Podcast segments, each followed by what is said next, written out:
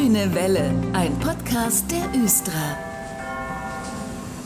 Ein neues Jahr 2023 ist angebrochen, auch für die Östra, auch für die Grüne Welle und gleich zu Beginn die erste Sendung in diesem Jahr, da schauen wir auf ein großes Projekt, was uns in den vergangenen Jahren immer wieder begleitet hat, nämlich die Stadtbahnverlängerung nach Hemmingen.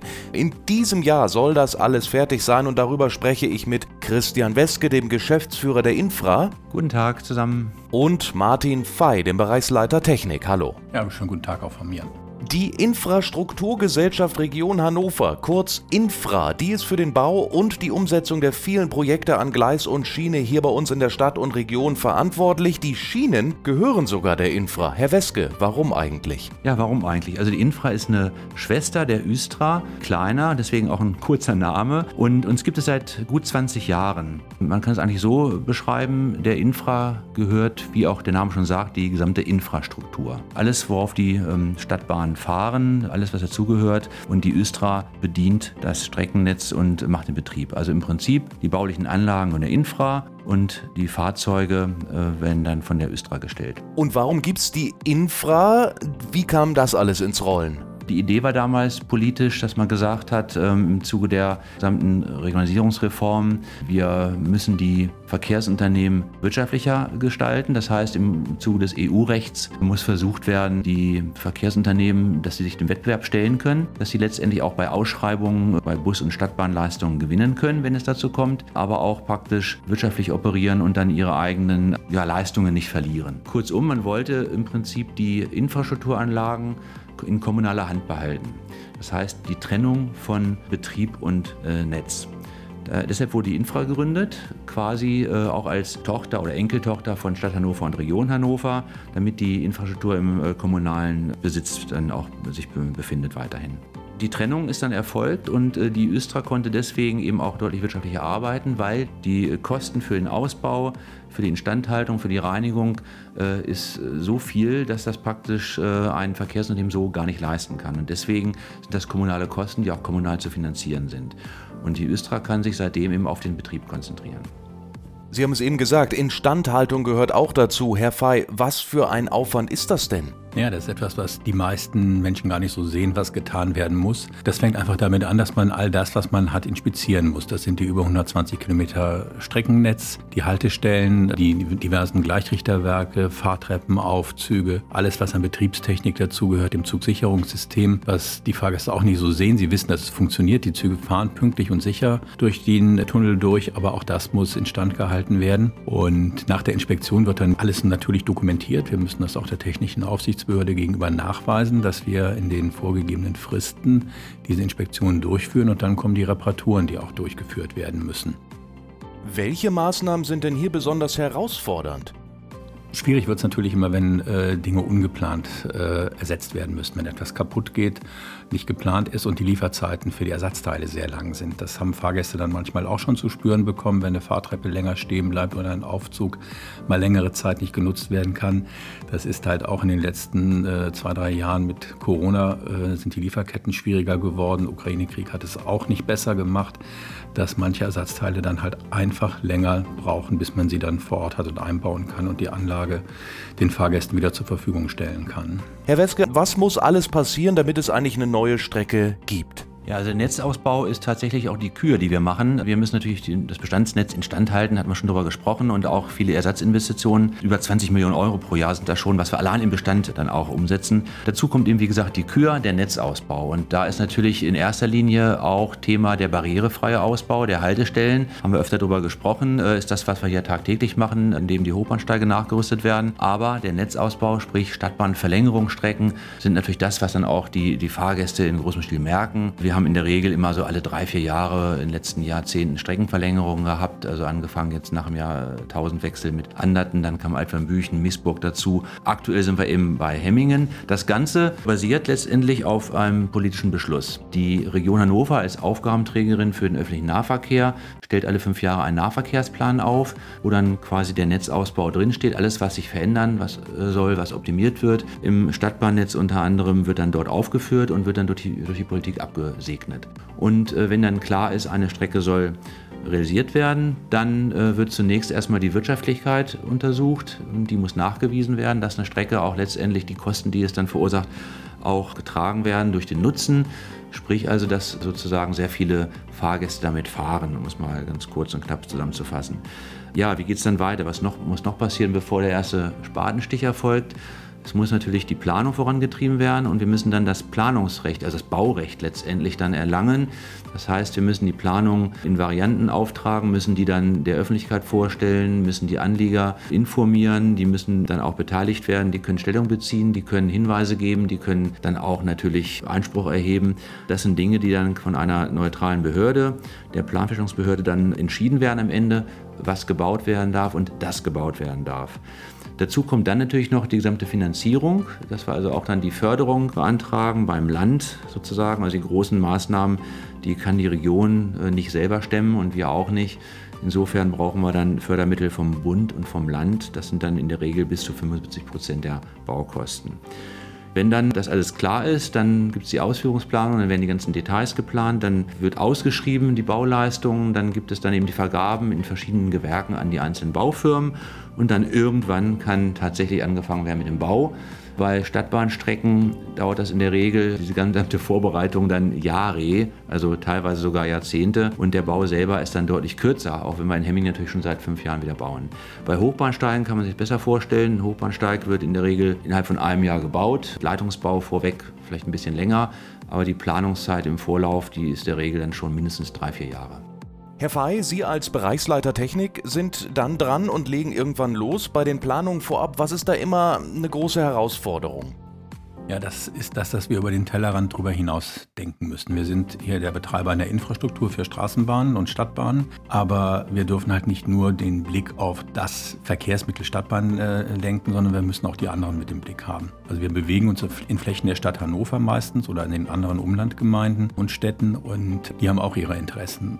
Fahrbahnen für Straßen müssen äh, vernünftig funktionieren, aber auch Radwege müssen in vernünftiger Breite ausgebaut werden und Gehwege auch immer mehr grün wird wichtig, dass auch noch womöglich äh, Bäume vorgesehen werden müssen. Und da müssen wir diese ganzen Ansprüche, die an, an, eine solche Planung gestellt werden, zu einem Kompromiss zusammenfinden. Und auch die Durchsetzbarkeit muss vorher geprüft werden, das heißt die Betroffenheit von privaten Belangen. Das heißt, wenn man eine ganz tolle Variante hat, aber man greift ganz massiv in private Rechte ein, dann ist es vielleicht doch nicht so eine ganz tolle Variante, dann ist eine andere Variante möglicherweise die bessere. Kompromisse für eine Win-Win-Win-Situation, das ist das Ziel also, denn es sollen ja am Ende alle zufrieden sein.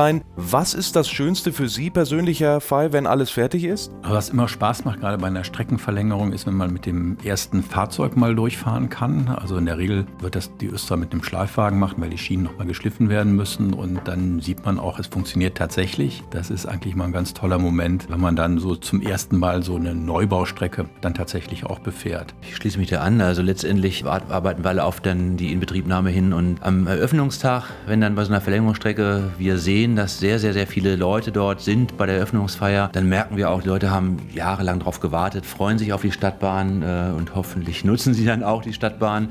Aber das sind eben die Dinge, die wir dann im Laufe der nächsten Monate und Jahre merken, wie die Fahrgastzahlen sind, ob die Strecke angenommen wird, ob die Leute mit der Stadtbahn fahren, so wie es auch im Vorhinein dann äh, über die Prognosen dann auch äh, ausgerechnet wurde. Also wir haben ja durch die Wirtschaftlichkeitsanalysen dann immer Fahrgastzahlen äh, und erwarten dann äh, gewisse Anzahl von Fahrgästen. Und wenn das eintrifft, dann freuen wir uns äh, zuletzt bei der Strecke Richtung Miesburg.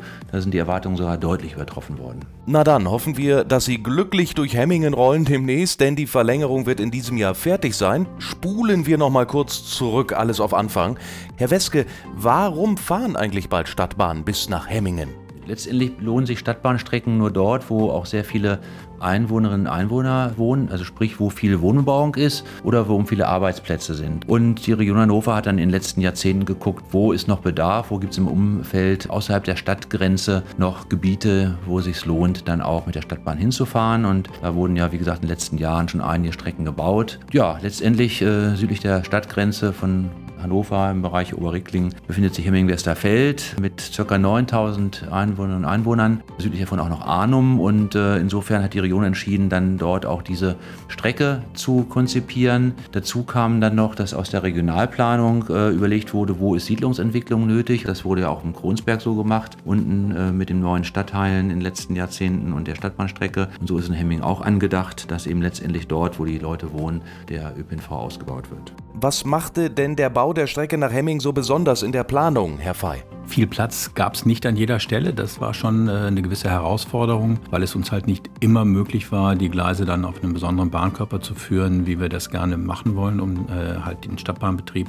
vom äh, Autoverkehr zu trennen. Naja, und Gehwege, Radwege und so weiter unterzubringen, das mm, war schon ein bisschen trickreich. Und äh, auch im Hemminger Ast, äh, so viel Platz ist es halt nicht. Und teilweise müssen die Gleise halt wirklich auch in der Straße geführt werden. Gab es auch irgendwelche Hindernisse bei der Umsetzung später? Also Hindernisse vielleicht etwas zu hart, aber wir mussten uns abstimmen mit dem Bau der B3. Das heißt, im Stadtgebiet von Hemmingen, wo die B3 den ganzen Verkehr aufnehmen musste, konnten die ganz massiven äh, Beeinträchtigungen, die durch solche Arbeiten an Stadtbahnverlängerungsstrecken notwendig sind, äh, halt erst stattfinden äh, nach Inbetriebnahme der B3. Und die B3, die lässt sich bereits gut fahren, finde ich. Ich bin gespannt auf die erste Fahrt mit der Stadtbahn nach Hemmingen, aber da bin ich guter Dinge, dass es alles perfekt laufen wird.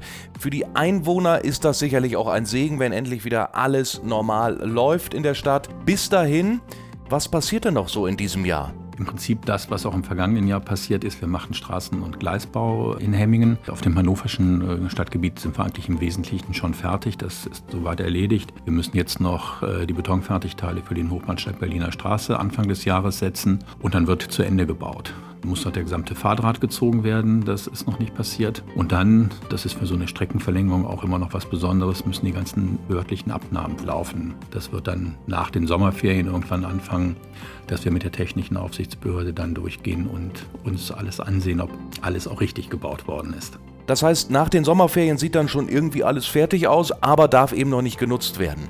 So ähnlich wird es sein. Es könnte dann noch nicht genutzt werden. Es sind immer noch viele Kleinigkeiten zu machen, obwohl so eine Anlage dann schon wie fertig aussieht.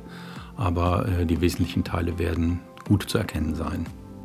Und woran werden Sie erkennen, dass die Stadtbahn auch wirklich in diesem Jahr nach Hemmingen rollt? Kann man das schon absehen? Also wenn wir jetzt keinen Winter bis Mitte Mai kriegen, dann äh, wird das auf jeden Fall funktionieren. Das wäre höchstens noch das einzige Risiko und selbst das würden wir, glaube ich, auch noch hinkriegen. Ein bisschen Puffer haben wir ja schon noch drin in unserem Terminplan. Also zum Beispiel warte ich immer noch auf die Weiche im Bereich Weinsteine Straße. Also die Strecke in Oberreckling ist ja quasi schon fertig. Da ist, äh, ist alles da. Da fragen die Leute immer schon, warum fahrt er nicht schon? Klar, ist noch kein Fahrdraht da, ne? aber auch die Weiche fehlt noch. Und daran erkennen die Leute auch, oh, äh, die Bahn kann noch nicht abbiegen. Ne? Aber letztendlich sehe ich das genauso. Also äh, es sieht, sieht, gut aus und äh, wir sind gut im Zeitplan und haben den Zeitplan ja auch schon äh, für die Strecke 2018 so in der Form gestrickt, dass wir gesagt haben, ja, Ende 23 könnte es was werden. Das hat sich jedes Jahr immer mehr bestätigt und jetzt ein Jahr vorher knapp äh, wissen wir, dass es klappt. Wobei diese Weiche, die Herr Wesker ansprach, ist ja terminiert, die wird in den Sommerferien eingebaut. Dann könnte man rein theoretisch reinfahren in die Strecke, nur man darf es halt noch nicht. Kommt irgendwann auch noch mal Arnum ins Spiel? Ja, diese Frage, die bekommen wir oft gestellt. Äh, die ersten Male sogar schon in den 90er Jahren, als die ersten Planungen für die Stadtbahn nach Hemming kamen. Da haben Leute bei uns angerufen und haben gefragt, äh, ja, ich möchte in Arnhem gerne bauen, kommt in die Stadtbahn, ich kaufe das Haus nur, wenn ich dort eine Stadtbahn habe. Letztendlich wird das die Politik entscheiden. Äh, wir haben in der Tat bisher schon den Auftrag von der Region erhalten, die Planung voranzutreiben. Ähm, die sind jetzt auch schon vorgestellt worden in Arnhem das erste Mal im November und es gibt natürlich da noch äh, diverse Untervarianten und äh, Details zu klären. Also es sind quasi zwei Haltestellen, die entstehen sollen, dann in Arnhem am Hohen Holzweg und in Arnhem an der Bockstraße im Westen. Ja, letztendlich, wie gesagt, die Politik muss entscheiden und meines Erachtens ist das nur eine Frage der Zeit. Natürlich muss auch die Finanzierung dann äh, stehen und die Wirtschaftlichkeit muss nachgewiesen werden, aber da sind wir auf einem guten Wege. Wir sind gespannt. Ende des Jahres geht es erstmal los mit Hemmingen. Große Eröffnungsfeier wird es dann auch geben. Am Ende des Jahres. Wir werden darüber berichten, natürlich in der Grünen Welle. Danke, dass Sie heute da waren, Christian Weske und Martin Fey von der Infra. Ja, ich habe auch zu danken, immer wieder gerne. Ja, sehr gerne.